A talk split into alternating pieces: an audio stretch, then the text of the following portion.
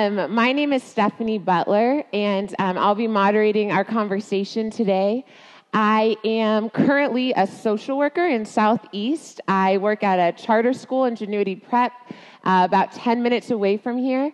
I've spent the last eight years in public education. I've worked in Phoenix and Boston um, on the social emotional end, as well as working in failing schools and kind of looking at uh, what we're doing in urban education and ways that we can strategically move the needle. Um, and so I first, before we got started, um, I wanted to give some framework about why we're having this conversation. Uh, why are you guys choosing to sit here? Why are we up here? Um, why do we care about this? And so um, I'm going to start with kind of a an inverted triangle here. I'm going to kind of start broad and kind of get more specific as why as why I feel like it matters to us here sitting in this room. Um, so the first thing that I want to, to kind of lay out is, is the issue. So what, what are we talking about? Uh, the achievement gap. Some of that language might be really familiar to some of you all. Um, some of you might have heard it and not know what it means. Uh, this isn't necessarily set up to be a comprehensive uh, conversation about what is the achievement gap, but in a very uh, basic explanation, uh, the achievement gap is the conversation between the, the gap between um, our students of color, um, primarily African American and Latino students, um, and their white counterparts. So it is the conversation between why there continues to be uh, a huge gap between the academic outcomes of our, our students in urban populations as compared to those in our middle and upper class communities. Um, the research has been there for a long time. It's not new, um, but it's something that continues to persist. And so um, we talk about it because uh, it's huge and it's something that um, affects the dropout rate. I think that the dropout rate is often almost double that of um, black and Latino kids than those of um, white children. Uh, there's statistics like 30% of African American fourth graders uh, know common uh, math skills. Um, well, they can't perform basic math skills as opposed to 10% of white students. Um, and so the statistics really are staggering. And so it matters because it's drastic. And so um, there's a lot of conversation that can be talked about about why it persists, uh, what are the reasons behind it, our goal today isn't necessarily to get into kind of all the systemic issues that are involved there, um, but the point really in this is that it's there. And so these are some of the things that we're going to be um, discussing. So that's kind of the, the big picture. So that's the achievement gap. Um, I want to narrow it down a little bit of like why it matters in our city. Um, so if you look at the, um, the handout, um, that John had passed out, you'll notice um, here our PARCC results. Our PARCC results are our national exam um, that kids from third grade up have to take. Um, and if you look at the data, you will see um, that only 22% of black students are proficient in English. Um, you'll notice that only 18% of students, black students in DC, are proficient in math. Um, you can look at some of the other statistics. Um, white Caucasian, 82% proficient um, in math and 75% proficient, I mean, switch that, 82% proficient in ELA and 75% in math. Um, you can see kind of on the chart on the right, uh, it's hard to see, but it's from 2000 to 2010 to 2015, the darkest gradient um, is Ward 8, and you will see that the um, poverty over time has increased. And so it's important to know that because this isn't, uh, this isn't just a national statistic. Um, this is a st- statistic that impacts the students that sit in the seats that you're sitting in right now. So it's a statistic that um, impacts our students across the street in our community. Um, it's not far away, and so um, I really wanted to drive home that this is these are students in DC that are impacted by the achievement gap. It's not just students in places that we can't see, um, but it, it's very tangible to our work here. Um, so that's kind of that's kind of the the very brief uh, overview of the achievement gap. Um, I next want to just uh, lay out why we should care. So, like, why, why should we care about this? Um, I think first, uh, God cares for children. Um, I think, oops, um, I think that in, oh no, oh no, I'm having technical. Oh, it's Julian. Julian's here. They this is the first time they put it in with someone with hair, and so I feel like, uh, no, no shame, Miss Pastor T. It's just, um, um, you just don't have all this, and so it's like more complicated. Um, okay, thank you. I'm just gonna, job, gonna keep it cool. Um, so the first thing is that uh, so God cares for children. I mean, God. Uh, I think that the scripture is really clear about that. But just wanted to point out one scripture in um, Matthew 18, 2 through 7. Uh, he says. Um, and calling to him a child, he put him in the midst of them and said, Truly I say to you, unless you turn and become like children, you will never enter the kingdom of heaven. Whoever humbles himself like this child is the greatest in the kingdom of heaven. Whoever receives one such child in my name receives me. But whoever causes one of these little ones, ones you believe in me to sin, it would be better for him to have a great millstone fastened around his neck and to be drowned in the depths of the sea. Um, and so God is very clear um, about his love and care for children. Um, I think we should also care um, because God cares about the poor and the oppressed. Um, again, many scriptures that tie to that, but one um, that I just kind of thought about was in Deuteronomy 15 11, um, where he says, um, For there will never cease to be poor in the land. Therefore, I command you, you shall open your hand to your brother, to the needy, and to the poor in your land. Um, and so, once again, um, I feel like there's uh, a command to care about the poor and the oppressed. Um, and I think, um, lastly, God cares about justice. And um, one of my favorite verses in Isaiah 58, um, the Lord is, uh, in Isaiah 58, he says in verse 6, Is not this the fast that I chose? To loose the bonds of wickedness, to undo the straps of the yoke, to let the oppressed go free, and to break every yoke? Is it not to share your bread with the hungry and bring the homeless poor into your house when you see the naked to cover him and not to hide yourself from your own flesh? Um, so I, again, very brief, but I think that um, we care about it because I think it's the things that God cares about. And lastly, why do we care at ARC? Um, one of our family missions is um, we focus on the four C's. So that's around message, mercy, multiplication, mission, and maturing. And so we really do believe that caring about public education is an aspect of caring about the four M's. And so um, I invite you today to just learn um, from the panelists here who are doing the work. So they're on the ground. They're, uh, they see the faces of the students that we often refer to and see in research.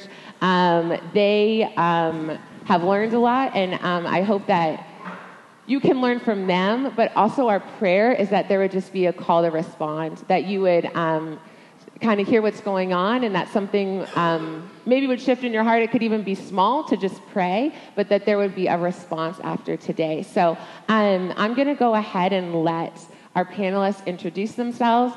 Um, they all work in different aspects, um, are connected to different aspects of education. Um, so go ahead, Johnny. Oh, it works.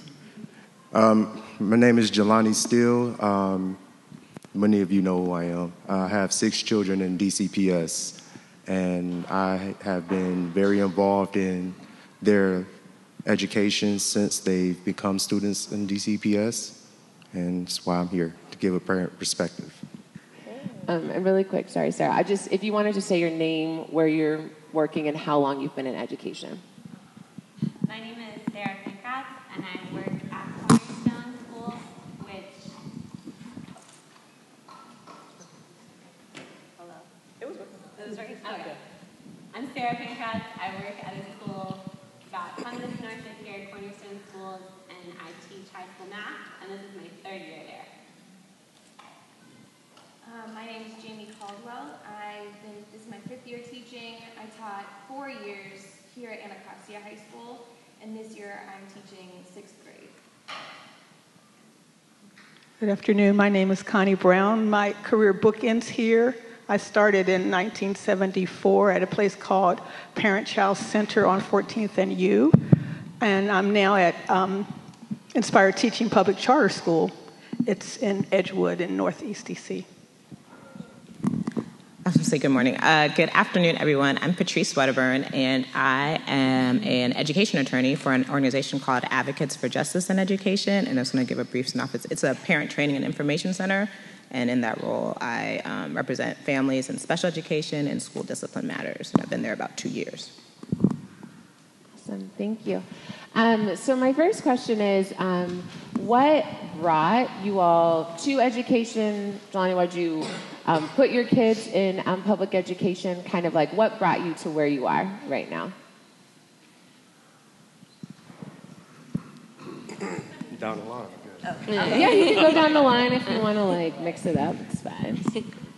Oh, okay, I can go. So um, I was thinking about this a lot. So I think my journey in, I think some things that are helpful. One, my parents are immigrants, so I think outside of Jesus, my parents from like the moment I could talk were like was like education is your key to success, and it's going to open a lot of doors. Um, and so I grew up in Montgomery County, Maryland, which is about 45 minutes, depending on where you are in this in the county from DC. And so when I moved into the city in 2008, um, I was just struck by the disparities that I saw in the education system between where I grew up and um, the city. And I was struck by the students I was interacting with. I was volunteering with some um, after school programs. And I saw kids on the street, and I was just like, wow, like, how could a city, the nation's capital, be so different from where I grew up? Um, and why? And that pretty much began my journey. And then I feel God just kind of ushered me along to this point where I am today. Mine is a little different. It goes concurrent with my um, presentation of knowing Christ. Um, I came to um, Howard University, as John Turner would say, as a gangster. And I, it, I just thought in the 60s, you know, what you do is not only be a gangster, but also, you know, you try to right the wrongs in your own flesh. So I was in poli sci. Um, the Lord began to call me to Himself through some um, peers who were Christian. And um, at the same time, I don't know how I got moved into early childhood except the Lord. But um, I did a, a year long um, internship. It's similar to, I guess we call Teach for America now. And that's what put me on the 14th and U corridor.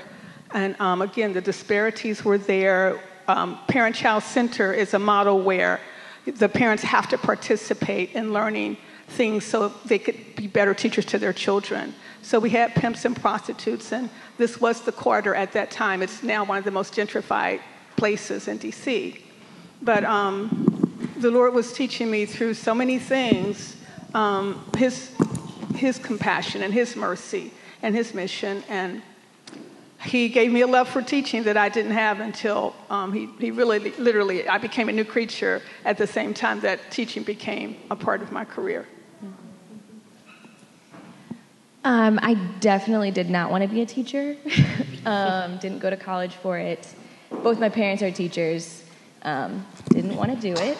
Um, but the Lord grew my heart for communities, specifically in DC. During college, I worked here. Um, my heart grew for the communities, for the specifically the, the children, the kids in the communities. Um, and so, just working in different communities similar to Anacostia, Lincoln Heights, um, areas here and in Richmond. Um, I taught at a private school in Richmond, and I was like, uh, uh, God, I mean, this is okay. Like, I kind of like this. So I came back up to DC to get my certificate to teach um, special education, just seeing the need, loving the kids, seeing the need for education, their need specifically for education, and seeing how the Lord had equipped me to teach kind of just lined up, and I got my certificate through an alternative program. So. so, similar to Jamie, I never wanted to be a teacher. And my senior year of college, um, originally I was really interested in doing overseas ministry. And because of a couple of things that happened, that wasn't, I didn't feel peace about doing that my senior year of college. And so the next thing I was really interested in was inner city ministry. And I had always really enjoyed working with kids. And so I remember Teach for America came to um, my school and did a presentation, and I became really interested. So I applied there and didn't get in, but I applied to a lot of other programs too, like alternate routes to getting my certification in teaching. And I ended up in DC, and now I love it. I'm really glad that the Lord led me into teaching, but it was totally a God thing because I never even thought about being a teacher. Well, uh, beside from studying education undergrad, um, our journey, my journey really began when um, we learned that our daughter had uh, has autism, and so therefore she had to go into the uh, system of um, she had to go in the system, um, DCPS system, to be serviced with the services that they they give, and um, I was not for that at all. And so I think just being a father, just overly concerned about the quality of service and care that um, that she would receive in the public um, schools.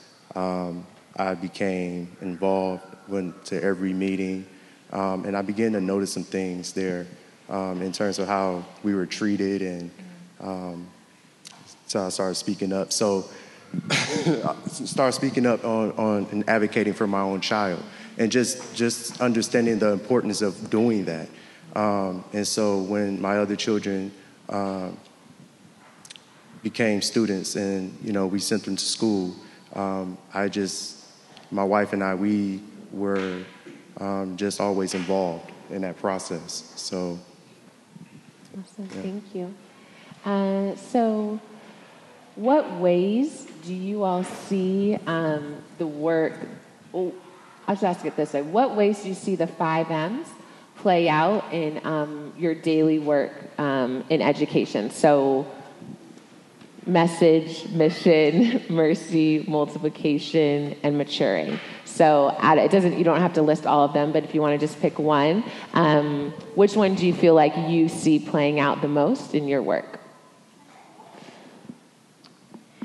I can go. Um, so, thinking about all five, I think mercy really sticks out to me. Um, the verse in Titus, Titus 3:14, "Let our people learn to devote themselves to good works, so as to help cases of urgent need and not be unfruitful." Um, I think that mercy is played out every day in our kids' lives. Um, yeah, just seeing seeing the, the deep need for education here in this in this community, specifically Anacostia High School. Um, that's that's my main perspective. Just so you guys know, that's like where I'm coming from. Um, it's my perspective from my time here. Um, yeah, just seeing there the need for just a deep um, education and community involvement. I think that's the biggest contrast that I see here versus working at Stuart Hobson on the Hill. I've been at Stuart Hobson for four weeks, and the amount of parent and community engagement there is astronomically different. Um, they're working with like a literally a $350,000 PTA budget. Um, and here you can barely get parents to come to meetings or community members. So it's just like investment in education from the community, from parents, from community members. Um, and I think that that's a huge mercy that, that they see that is needed here. And so thinking about my role, my role is like just trying to go into the schools and teach well within the system um, and love them well and give them my, my best but then also like encourage and come alongside of whatever is happening in the school to support and to like how can we get this better? If we as a church and church broadly believe that each person is created in the image of god that means all the children are created in the image of god. And if it's okay for kids to be sent to stuart hobson from ward 7 and ward 8 to be sent to stuart hobson for its reputation why is it okay for other kids to come to schools that don't have as good a reputation? Um, that's something that was said at, I think, the Just Gospel conference um, at one of the panels, panel sessions. Someone mentioned something about just the idea of each child being made in the image of God. And if it's okay to send them to one school, why are we not fighting to make that school in your community the school that kids get sent to because of its reputation?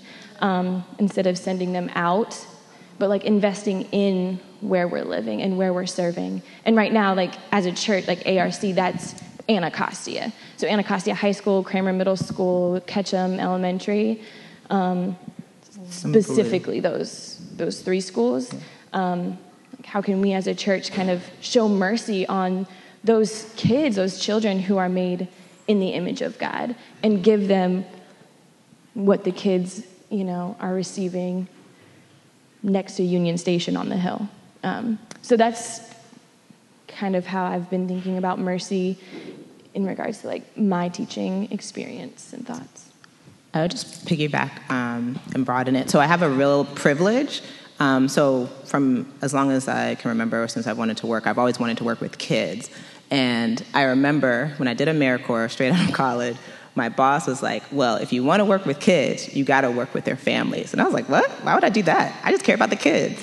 And this guy, this job, um, has taught me the beauty of family. And as a Christian, thinking about um, all the riches in Christ and all the blessing of a, uh, of a um, church family, and this the power of families and how God has created families to do so much of the discipleship and the multiplication that we seek or the maturing.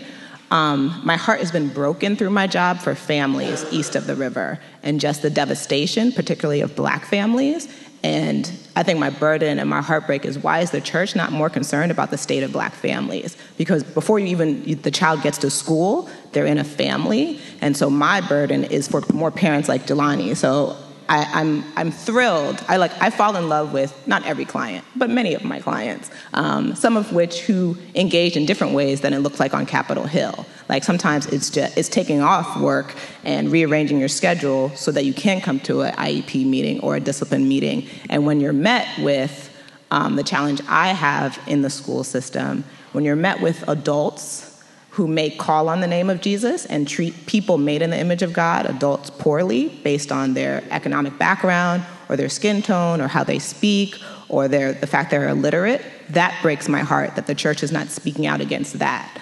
And so I think there's so many opportunities for ARC in particular and Christians broadly to build up families and build up adults. So, because it may be hard, I just shared my testimony at Mercy of Christ and I was talking about being a child and being raised in the church um, and just the benefits of that because people want to pour into children. But a lot of the challenges I have on my job is that sometimes I'm discipling adults. I'm discipling people who have kids my age or older. And I'm like, wait, what's happened? Where, is, where are their grandparents? Where are the Christians in their lives? And um, if you saw my Woke Wednesday post, that was my thought of just like, why are these parents who are struggling, why are they doing it alone if we have Christian neighbors? And so multiplication and maturing. And so my dream is that I know I've in the past, and I'm still praying, Jelani has a neighbor that's a friend of mine from work, and I've just been praying for them to get together, and there's been barriers. But I just know that I'm excited that Jelani lives in the neighborhood, and I know Jelani is a faithful father and a Christian, and that he's a witness to my friend who, you know, is struggling right now with his child in a situation. So that's my dream that um, ARC, as people who are trying to bring the gospel to the block, are really doing that by pouring their lives into their neighbors, both children and adults. Yeah, I appreciate that, Patrice. Thank you. Um, and I will just add that um, I think the work is to send peculiar children to school. Um, and as a way of having presence, I know that my children are who they are uh, around me, and then there are something else when I'm not when I'm not around. Um, but one thing I can really say, um, and that I thank the Lord for, is um, just kind of just seeing the, the, the fruit of them being uh, in a family that is, uh, and just being a part of the family, and that being our value is that while they may have behavioral issues, it's not, uh, it, I still get the,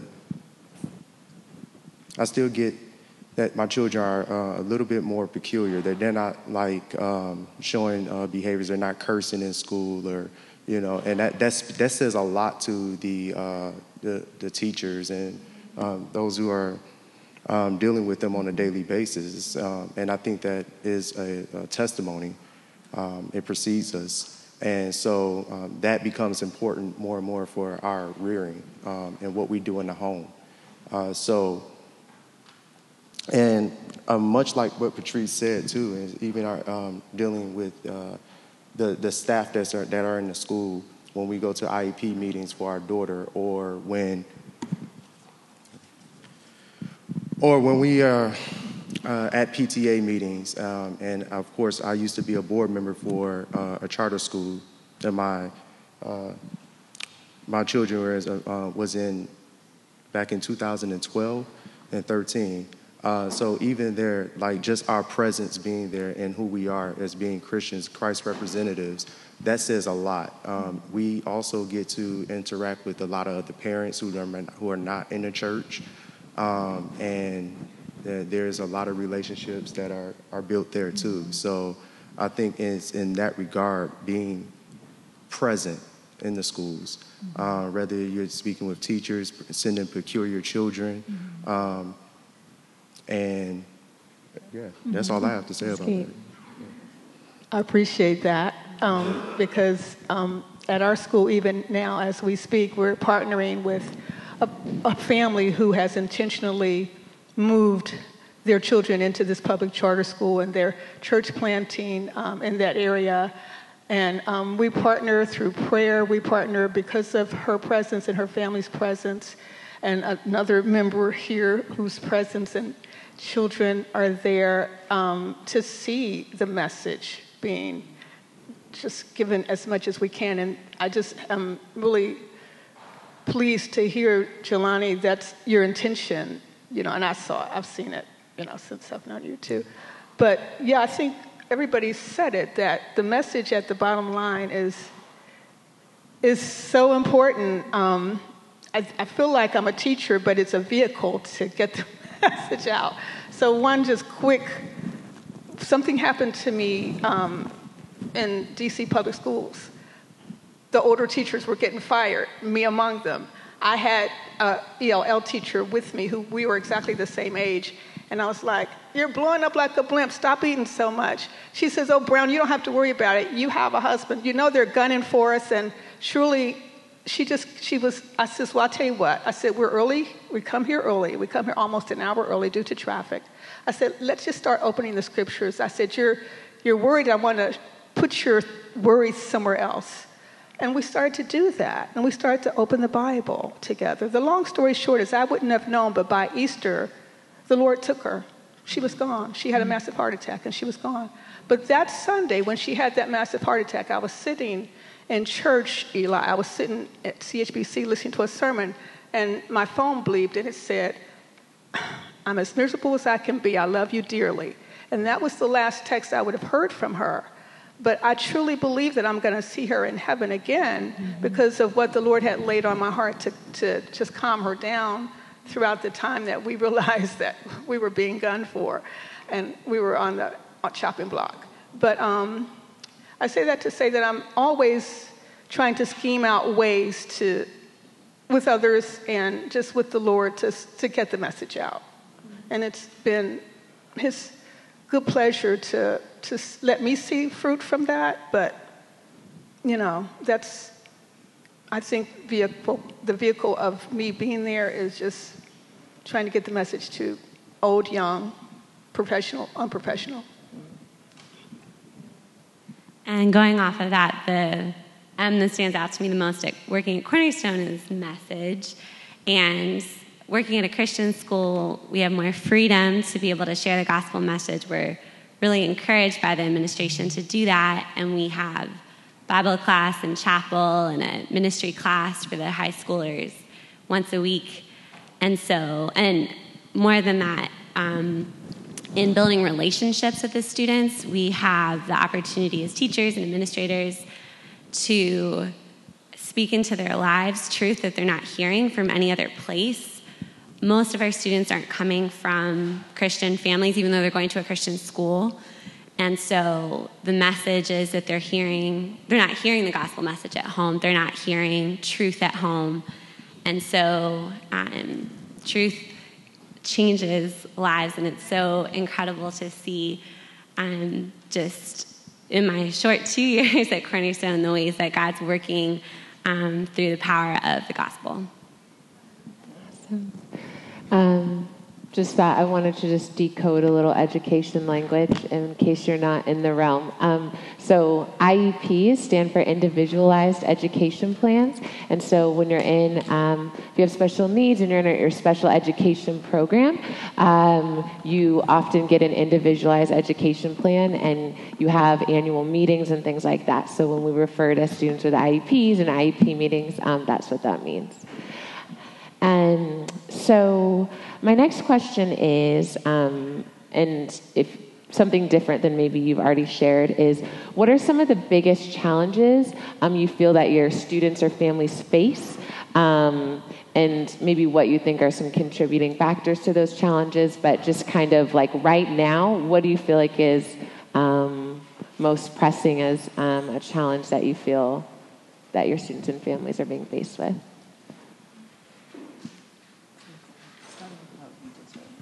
Okay, I'll start. Sure. The thing that popped in my mind, I just read a blog from um, Desiring God, um, and I'm pretty sure that this guy, he's an elder there at um, Bethlehem, but I think he's an immigrant too. And the title of his blog was Raising Your Children in, in the USA is the Most Dangerous Place to Raise Them. And his thesis, again, started on not only the godless culture that is being per- perpetuated, but just the riches and the way that we can have ease with so much that others don't have. And so, I, you know, at first I was going to say, well, you know, just going back to the disparity that you laid before us, Stephanie, but I think I'm going to stay with this guy's thesis that um, our sense of privilege and just we don't need anything because we have it all, and um, that being perpetuated is kind of scary to me. Um, I would say so. There's just so many things running through my head right now of like needs and challenges. But as a special educator, special education's my like my my field. Like that's what my focus is. That so IEPs, um, students with disabilities. So I would say access. So students at Anacostia High School have a very different access to supplies, to good teachers, to um, funding to then another school on the hill that's also in DCPS.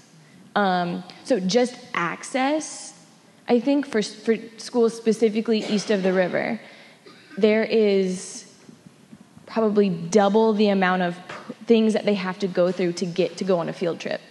Like, I've planned an entire field trip and it's been canceled the day of because someone didn't sign a paper. But would that happen for a school on the Hill? No. It, just huge injustice for access and access to, um, like I said, good teaching also. So kids are just, you know, pushed along through due to there's so many factors behind that, but in my mind, access. So, students with disabilities, especially, having good special education programs that are supporting them and getting them access to the curriculum. Where all the gen ed kids are supports and services like jelani's talking about like those things are so much harder for kids to get quality and to get period east of the river specifically in anacostia in our community of anacostia.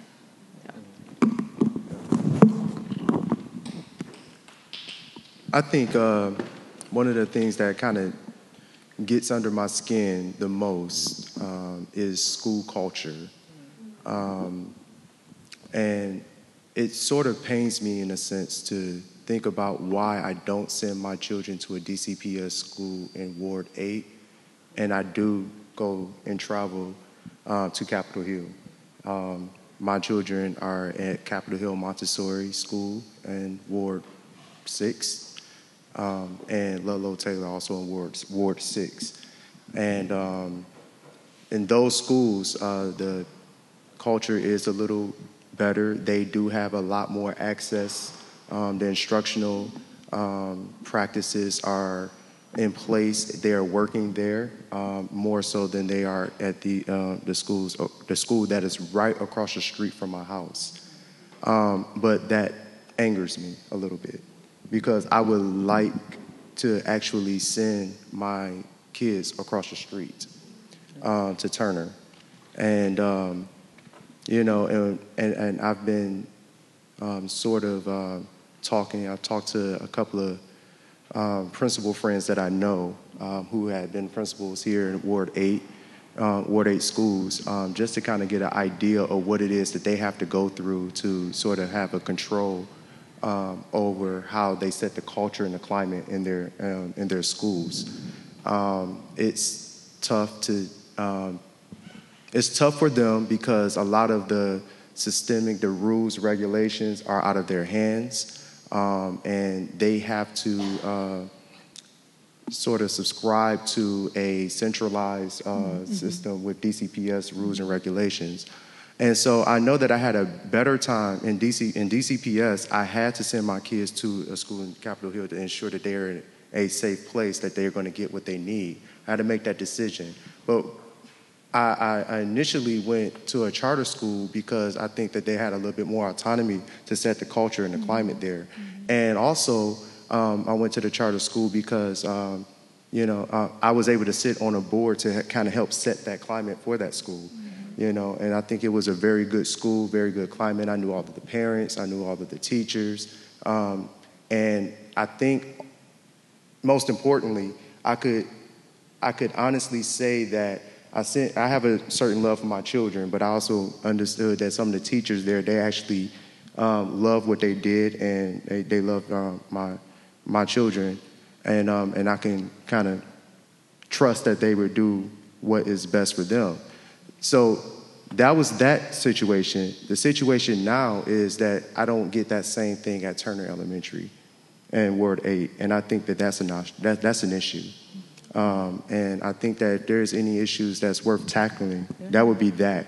Uh, I think um, I heard someone say something about the PTA, mm-hmm. how PTA is um, have a budget of uh, $350,000 at maybe a Ward 3, Ward 6 school. Mm-hmm.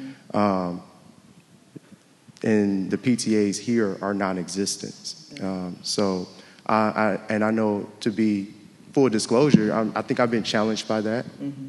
you know, um, and, uh, and, and saying that, yes, I have presence in the places where my children are, mm-hmm. um, but their need is in Turner, and the need is at Malcolm X and, and um, Ketcham yeah. and Orr, and those um, in the schools in, uh, in this ward that don't have uh, that type of presence and that type of participation to parents. Um, and Here's another one. I have one more. I think that um, I see also just the, I don't know what to term this, um, the, the, the, what, how parents are treated uh, when they are trying to participate in some fashion or form when they're um, schools um, on this side of the river. Um, I think that a lot of times the professionals in the schools uh, come across as if they know best mm-hmm. and um, know better than the parents. And I think that parents, I don't care where their background, their economic mm-hmm. um, condition, they, they, I think that they're there at the school. They mm-hmm. love their children just as, as much. And I don't think that the school realized that mm-hmm. with all of the data uh, that we can show and, uh, and that the, pe- the professionals are not the only ones that care. Yeah. You know, and I think that we need to walk alongside those mm-hmm. parents who are coming into schools and say um, that they care for their kids. Yeah. You know, and not to treat them with like disdain, like they don't know and like, like they don't understand what's going on. You know, and they may not understand all of the IEP jargon mm-hmm. and all. They may not understand, it, you know, but I think that to like at least give them dignity mm-hmm. you know, um, and that, when they're there is like, I, I, yeah, I've seen it, and I've spoken out against it, and I would not let them do me like that. exactly. you know, um, too. So yeah, that's I think that's important. And it's a huge difference when a father shows up. I would just say that is my experience. Like, they sometimes some schools really see fathers, and principals, teachers, people have a different approach to fathers in general. But um, yeah, what you described is a lot of the experience of my parents. I was just on the same wavelength, and I'm thinking, okay, let's scheme some more, Jana. And um, just this past year at my public charter, I emailed a dad, and I was like, hey, I know you're not getting along with the mom. Yeah. Come in. Yeah. Show me some presence. And his child's whole educational trajectory went up yeah. and still is up mm-hmm. because of that. But I'm thankful that I'm grandma now and I can, I can say that. We did that one other time at another public school where I just said, It's Dad's Day. I wrote a letter to every dad. They came in. There was one corner having golf, another corner having baseball, another corner having golf. When we come, come back, I said, Come back tomorrow if you want to, Dad.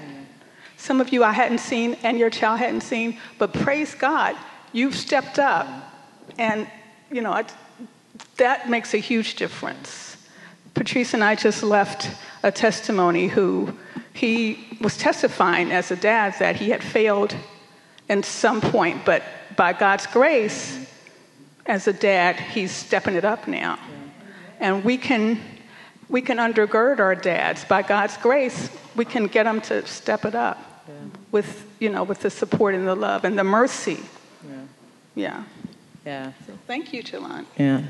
I didn't respond to two of the things that Jelani and Jamie highlighted, which to me, from a legal perspective, deal with accountability. So, um, yeah, so there's a reason why there's issues around accountability when kids don't have access to supplies or when someone doesn't sign off on a field trip or, you know, something, or or opening a door in a building, um, or when, um, as you mentioned, like the regulations, and this is this tension um, that's in the education reform debate in terms of like what is the right answer? Is it to give charter schools all autonomy where sometimes they cherry pick kids and push them out when they no longer want to serve that child? And parents if they're not on the board if they're not civically engaged and empowered if they don't know how to read their handbook they are not going to be able to challenge that. They're not going to know to call a lawyer. They're not going to know, they're not going to feel respected to push back. They're just going to take what a school says, who, who's not regulated by any authority.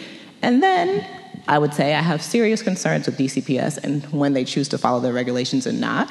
And and and for me it's kind of it's a yeah, it's a civil rights issue and it's like, yeah, why why aren't concerned citizens, people who are voting and paying taxes in DC, regardless of if you have a child or not, why aren't you calling your Ward 8 person and saying like this school should have supplies, that you should be concerned if this principal is pushing out kids. Like why are yeah, why is why, as Christians who are called to care about the world, why aren't we voting with our feet or picking up the phone and advocating on behalf of the children that we say we care about? And going off of that, the first thing that came to my mind, though there's a lot of challenges, is just uh, the absence often of fathers or strong male role models in the students' lives. And right now, I'm thinking of one of my students who has um, a family of parents who aren't separated, and she has a father um, who's really supportive, but it's hard for me to think of many students who have that situation.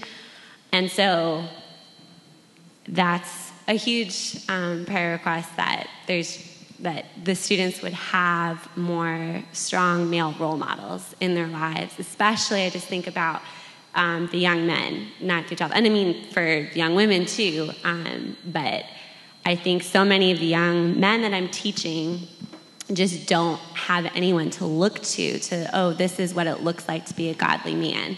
And so that's a huge thing. And then going right along with that, too, as another um, topic for prayer, is just the students, I think, so often don't have someone who believes in them, so they have such low self esteem and they don't think that they can do it, such that they'll get frustrated so easily and they'll just stop trying, even though they t- definitely can. And it's been really cool to see how, in my classroom sometimes, and then with my coworkers too, if there's a student who's really disengaged, sometimes you just build a relationship with them and just show them that you care. Um, and it doesn't have to be a teacher who does this, but anyone shows them that they believe in them it just can make a huge difference and can turn a kid's mindset around in terms of their learning and what they can achieve. Um, so that's a great segue, Sarah, into kind of our last question. So, you know, you have an audience here that's listening and um, is engaged. So, what what can people practically do to help? Um, what are how can we specifically be praying and kind of give us some tangibles or what what can the people in this room uh, do to to kind of make a difference with some of these challenges? We'll just start with the one that we ended with. With um, do pray for us as we start to try to bolster the whole um, male presence, the, the dad presence, um, and loving on the dads and in, encouraging the dads that um, I know I come from a male dominated family, and most of them are disappointed with their lives. And they have therefore um, felt like they don't have an influence over their sons and their daughters because they're disappointed with what has happened in the present. And I keep trying to say, doesn't matter. To your son and your daughter, you're the biggest hero in the whole world. There will never be a bigger hero than that. So um, just to keep that message in front of the dads and to encourage and do all that we can to keep them present and their whoever the care I'll call the caregiver, whoever they're caring for, um, because it does make a, a huge, a huge difference. So that's kind of a prayer request, and any creative ways that you all can come up with to help us with that would be great. So I kind of have just three things in my my mind, like it kind of so um, awareness, involvement in prayer and awareness like ask. Ask teachers. Jaylee she's in a public high school. I know kanika's a social worker. Um, sean teaches well she works here um, at the high school. Ask ask teachers about their kids. Ask how it's going. Um, i'll never forget like like this room is a spiritual battlefield I think it was one of the first Sundays we, we met here, the Friday before we had an assembly here. And there was a huge fight, like literally in the seats that you're sitting in right now. And just being aware of that is huge. If we don't know that, we don't know what we're up against. And we'll come in, sit down for service, and leave and go back to our homes and in our communities we need to know what's going on. We need to know about all these injustices that we're talking about. Like it's happening here, like in this in this building, every day. Um, so that's that's one thing. So just asking, awareness, and asking, and then involvement. Um, there's different mentoring programs that you can get involved with. Um, the House DC, which we meet at every Thursday night, is in desperate need for mentors um, people to literally just come hang out after school. They're open Tuesdays through Fridays, 3:30 till 7. You can come and go as you please, but they just to hang out with kids. And a lot of those kids that go there are students from um, from the high school. So just like going to hang out and investing your time and your life in, in students is is huge. Um, and then prayer, I think it's super like i said this is this room itself is a spiritual battlefield. So just prayer specifically for students and like by name. Like you know you could pray i could list a, several kids you could pray for by name like just committing to pray for one student or one teacher's classroom. Like that goes so far. And it show and it it helps us like as teachers it, it helps to know that someone is, is invested in the classroom that we're invested in, in the kids that we're invested in daily. So I think those three things are really practical and like really helpful for people involved and for the kids that are going to those schools.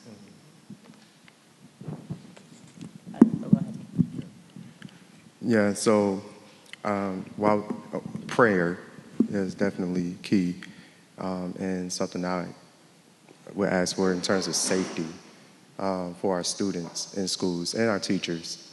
Um, that's a, that's, a, that's a really big issue, the school culture and climate, especially in schools that are deemed unsafe, uh, where fights happen more often than not, um, where a large chunk of uh, classroom time is spent disciplining and not teaching. Um, that is like, yeah, I think just kind of really be a little bit more specific about what we're praying for when we're praying about uh, what goes on in schools. Um, I think that we get the idea. I mean, this isn't. I mean, other than watching Lean on Me, you know, you get the idea. you get the idea about um, uh, some of the things that can go on in schools, in some schools. And this high school is very different from Wilson, and it's very different from Roosevelt. Um, and I just, um, and, I'm, and I'm thinking about high schools as I have a middle schooler now which is crazy. Um, and so the next step is high school, and you know, um, and just thinking about the kind of things that occur um, at this high school or over in Ballou, or what happens at Dunbar or at um, Woodson. Like I just I can't. Um, yeah, that word again. Um, yes, and I think that male presence. I, I think that's a very good like observation and um, just uh, just a keen like truth is, it's true. Um, and I and I know um, the influence that could be had, and I, I know the influence that is given to me when I show up. You know, I, I feel it, I own it, um, and it's um, it is a game changer in, in, in, those in those meetings. And I think that a lot of um, kids here don't may not have that uh, like Sanaya and Chenzura has when I show up on their behalf.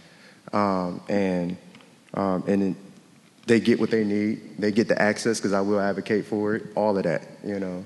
I'm not, you know, going to let them um, um, like slip that around or try to fast talk me. I, I understand it, like you know. So. Um, and Latoya tell you, like, I'm very soft spoken sometimes, but not in those meetings.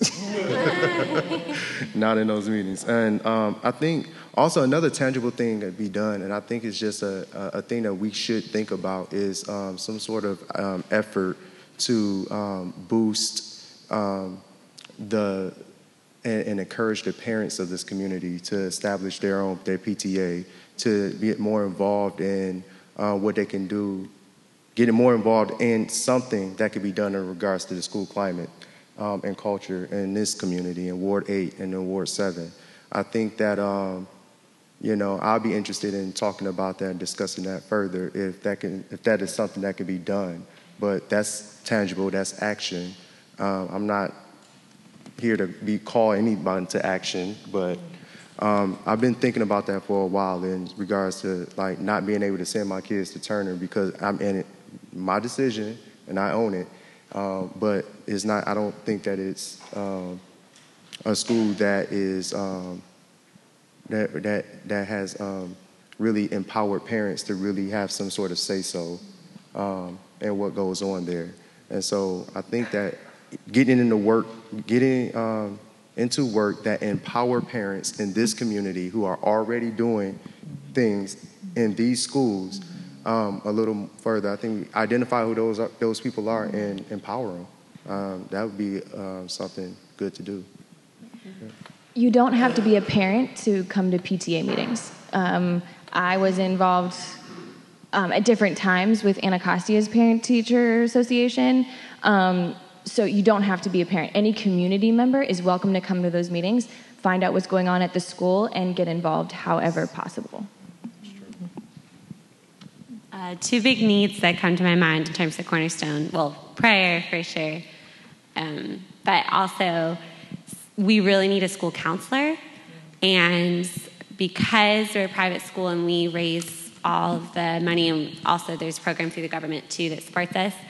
But um, if you know anyone who would be interested in volunteering, pro bono counseling, or any, yeah, um, please let me know and just please pray about that because so many of the students really do need a counselor and don't have access really to that. And then the second thing is we um, also have a mentorship program at Cornerstone, and mentors, more mentors would be great. We're going to have um, uh, applications. Um, well, we have a we'll have a application deadline like in October or something. I can send an email out if you're interested in being a mentor this year. But also, we need help in terms of volunteers, in terms of running the program. So right now, it's me and some other people who are running it. And it's a lot to do on top of teaching. So we're really praying and hoping that some people can step in and help us out. Um, so I, I, really like what everyone shared, especially like Jamie's breakdown, like tell she's a teacher, the outline of awareness, involvement, and prayer.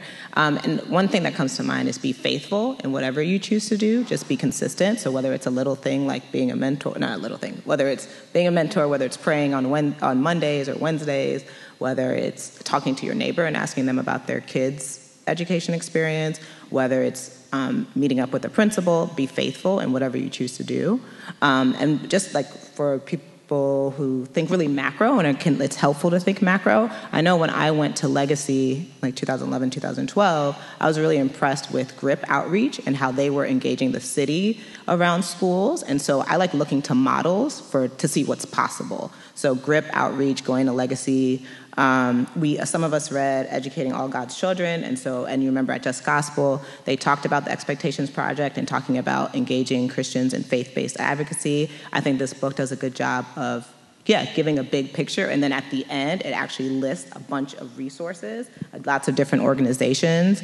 Um, there's people in here who work for big organizations, whether it's Advocates for Justice and Education, where we partner with parents to disciple them, to do a lot of the stuff that Johnny, and just we want people to be able to do well for their children. I think that's a great finding organizations like that. Johnna's organization, Washington Lawyers Committee, that actually works with um, establishing and creating parent groups at Title I schools.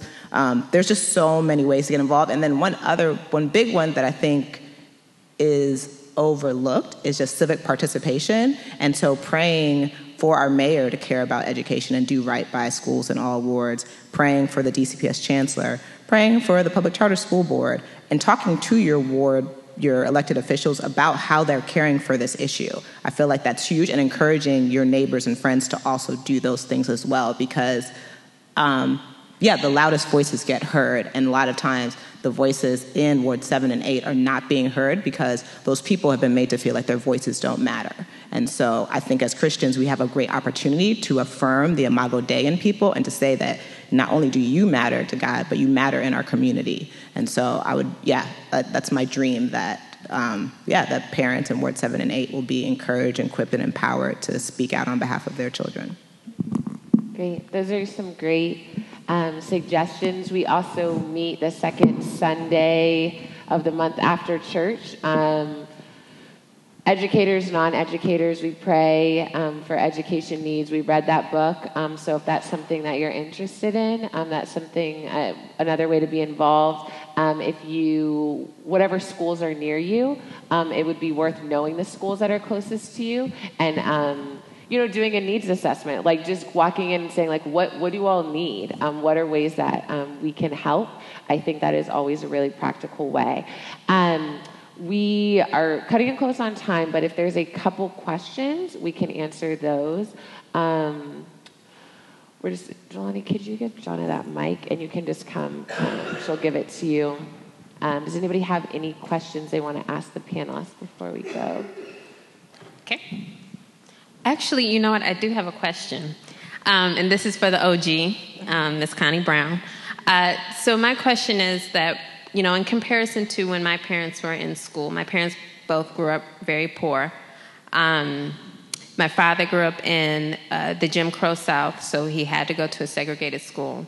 Um, but their experience was a lot different than what we're seeing right now. So I, when I was working at a Title I school, it was off the hook. there were moments of hope, you know, there, you see little things, um, but there were just this level of depravity um, in comparison to when my parents went to school that, that I never experienced. So, you being the OG, and uh, I am curious to know what do you think happened over time where things changed? macro speaking, you know, the whole anti Bible movement happened. You know, it used to be that we were just a Bible society, so there was just an assumption that you taught from there. That was the basis of what you taught from. And then the other thing is that I remember, I keep talking about the males in my life, but I remember one of them who pretty much I can say, I think he would agree, was kind of disappointed in his outcome, said, You know what happened when grandma left the school to go to be the cafeteria manager at another school? The teachers couldn't look at me and say, I'm going to get your grandmother boy. And um, just that sense of community changed. Um, you were saying about the rural South, but I think just in the US, there was a wave of um, taking people of color out of their community for the sake of busing. And just, it changed the whole culture, the whole school dynamic. And then globally, we just started to become secular and anti God and just a whole bunch of stuff in the mix to, to make it off the chain, as you say. Um, my name is Thierry. Um, DC has one of the highest um, state spending per student in the country, right? And um, maybe in some other states, spending more money per student may be the solution. But when we look at the proficiency rates among minorities, we see that um, the money being spent in DC is not doing enough, right? And I think we can see this all through our culture where um, if we spend money, we like to throw money at things unwisely, and many times the problem remains. If not, it gets worse. And so my question is, um, in what ways, from y'all's perspective, do y'all think um, DC should invest more or invest less so that we can actually see results among minorities, better results, because 22% and 26%, that's not good at all, right? And if you, I mean, 18, the 18 to 21,000 dollars being spent, um, you can spend more, but if those aren't, if that money isn't producing better results, then what's that money being spent for? I'll lead off with that one too, but it's almost an extension of what John and I just got finished talking about in those days when your parents and me were coming up, we were a community minded school, and we were, so many of us were Christians, maybe some nominal, but I think in my experience, a whole heap real Christians. And we didn't depend on, we were present and active, and education started with, with us. And um, from that, I mean, this is just my experience, um, not, but yeah, from that, there was, you know, the fear of God is the beginning of wisdom.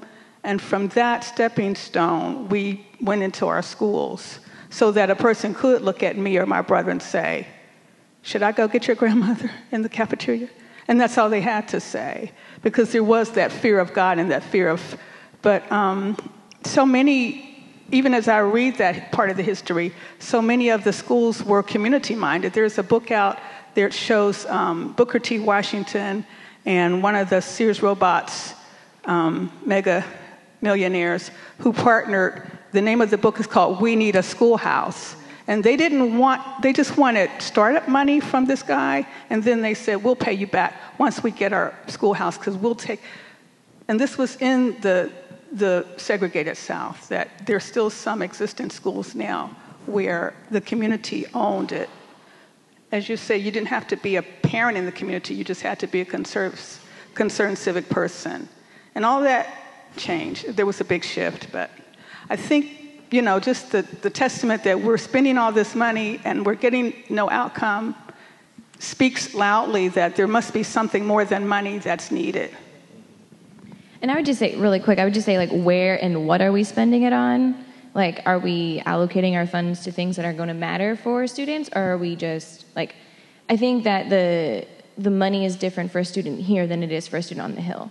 So I, I don't know where that that lapse is, but I know the kids here might not see that money the way that the kids somewhere else. I'm not just trying to compare the hill, but an indifferent ward, ward might might see it. Yeah, I think Ward Three schools do the best um, in regards to um, student outcome and achievement. And um, I think that the money issue is um, a justice issue. in regards to how that money is allocated, right? Um, but if I had a way with the money, um, and what I don't see is special education is um, not a priority in places where it should be a priority. Um, and I've had schools tell me that um, they are not resourced to take my child. Like, seriously, tell me that. And they are public school, and I know better. They shouldn't tell me that, right? All right, and so, um, but because they are a school that, you know, um, they um, they made some decisions on how they wanted to spend their money. That's a, they that's how they thought they could tell me that, right? Also, I think that um, some schools are um, over, overly stressed in terms of instruction and how they give instruction. And so I think that, um, I know it's not true here at Anacostia High because they have classrooms with 10 people in it. Yeah. Um, but I know there are schools where there are classrooms that are over um, 20, 30 kids in the classroom. That's not good instruction cannot happen in that environment at all. And so I think that if you would um, spend more money for more teachers, um, spend money in regards to um, doing things to retain teachers, and so that relationships between the teacher and the student can develop over um, a course of a couple of years, not six months when the teacher will leave a school because they're tired of teaching or they're tired of the environment, you know. Um, so if money could be a solution, I think those are places where it should go. Um, you know, an investment. And that's it. That's all I have. Thanks, thanks Jelani. Um, we're going to wrap up in a second. I was, I do want to weigh in really quick. I, I think my school is a good case study of this. We're in Ward 8. We're a charter school. We have a lot of money, actually. Um, and our students scored exactly the same on these PARCC tests as um, the rest of the city. And everyone was kind of, so everyone was kind of shocked. Um, we didn't, we scored better than other Ward 8 schools, but in comparison, only 20% of our students are proficient. Um, I think it's in ELA or math. And um, I firmly believe that we, all of these things are important. Like, I think we need to continue to invest in schools. Um, but when my students come in every day, and um, you know, over 10% of my students are homeless, um, a lot of them live in shelters like far northeast. So when you take three buses to get to school, um, when there's a lot of trauma um, and a lot of things that my students are exposed to, I've learned that even the most structured environment and even the money, it helps. But it actually, um, at the end of the day, when they're going back to a lot of the same toxic stressors, um, it's difficult to shift that needle. And I think that we've been faced with this huge, like, oh no, we thought like we were doing this breaking thing, and we this was our first year our students could take part, and it shows that. Um, at the end of the day, there's factors beyond school that are impacting our students, and there's community factors. Um, you know, my students describe like they don't like when there's gunshots in the outside of their house when they're trying to go to sleep, and there's there's just so many things that they're facing that we, it's outside of schools. And so I often say, like, if I could put my money, I would have a community center attached to my school where they could get their basic needs met. Um, there would be an opportunity to have mental health services in the school. Um, I just think that there's a lot of things outside of just academia that are impacting our students. Um, and so um, I just wanted to kind of weigh into that one. And unfortunately, we're um, over time, I don't know. Um, Teresa, do you want to close us out? Oh, in oh, or prayer? What are you asking? What'd you say? What, close us out how? Oh, in, I was just gonna say in, prayer. In oh, prayer, yeah, sure, yeah. sure, okay? like I don't know. I was, like, yeah, I was like, I want to respect Mr. Young's time, who yeah. so graciously helped with setup this morning, and has a student in a DC public school. Yeah. and I'll just weigh in real quick. I would just say there's lots of models. I would look at the Harlem Children's um, Zone because I think that's a great example of like a wraparound community and starting from the cradle all the way up. And also, there is a big push in the city around community schools and wraparound supports in schools, and seeing the schools that actually, um, schools that are actually doing somewhat well with um, kids suffering trauma generally have those built-in mental health supports in the school or other wraparound supports. So it, I think it's about um, spending wisely. So thanks everyone for their time. I'm so impressed. Oh, I see Jonna has Yeah, something. Sorry, I just wanted to plug in in what you were saying. Also, um, a lot of times, um, children are really smart, but they don't have the opportunity to grow. So, a tangible way is possibly paying for a field trip. you know, it costs money for a bus, it costs money to pay for lunch, and then sometimes children don't have manipulatives in the classroom. Um, so those tangible things that you would see in a typical Ward 3 school, um, some of those children don't have in the schools that are here in the city um, or in Ward 8. So it's an equity issue as well. Um, so if you can use your money in that way, getting in contact with the principal, um, that might be a great way to be invested in, in the schools here. Jonna, can you also leave a sign up sheet? We'll just like put up there like the and if you want to write down your email, like if you want to be on uh, emails for like monthly meetings, um, there's specifically uh, we have a Google group. Google group that we might like send out prayer like specific prayer requests. You can just put your email there. Um, also, before you pray, can we just give a round of applause for our panelists and our moderator? yeah. Thanks to everyone, all their behind the scenes work to making this event possible so we can go to the Lord. Dear Lord, you are great and majestic, and you care about the whole world, God. You sit high, but you look low on the children of man, God, seeking um, to bless those, God, made in your image, and to use um, those who you've called by their name to have impact in this um, world, God. So we thank you, God, for the opportunity to um, make your message known, God, to show mercy, to um, reach the lost, God, to disciple and walk alongside families, God, and um, point them to you, God, so that they can grow up in the fullness of Christ, God. We pray for the teachers and social workers and um, administrators, God, um, ministering in your name, God, seeking to um, bind up the broken, God, and to heal um, wounded hearts, God. Um, we pray for our elected officials in the city, God, that they would um, invest wisely, God, that they would care for every child in the city as their own, God. Um, and we pray just um, for a burning responsibility, God, for the congregation here at ARC, God, um, that we would consider well how we can really live out our mission, God, to um, bring the gospel to um, the four corners of the block as well as to the globe, God, particularly through the venue of public education, God. So we thank you for this time. I pray that we would um, think deeply and that you would move us to action. I pray all these things in your son's name. Amen.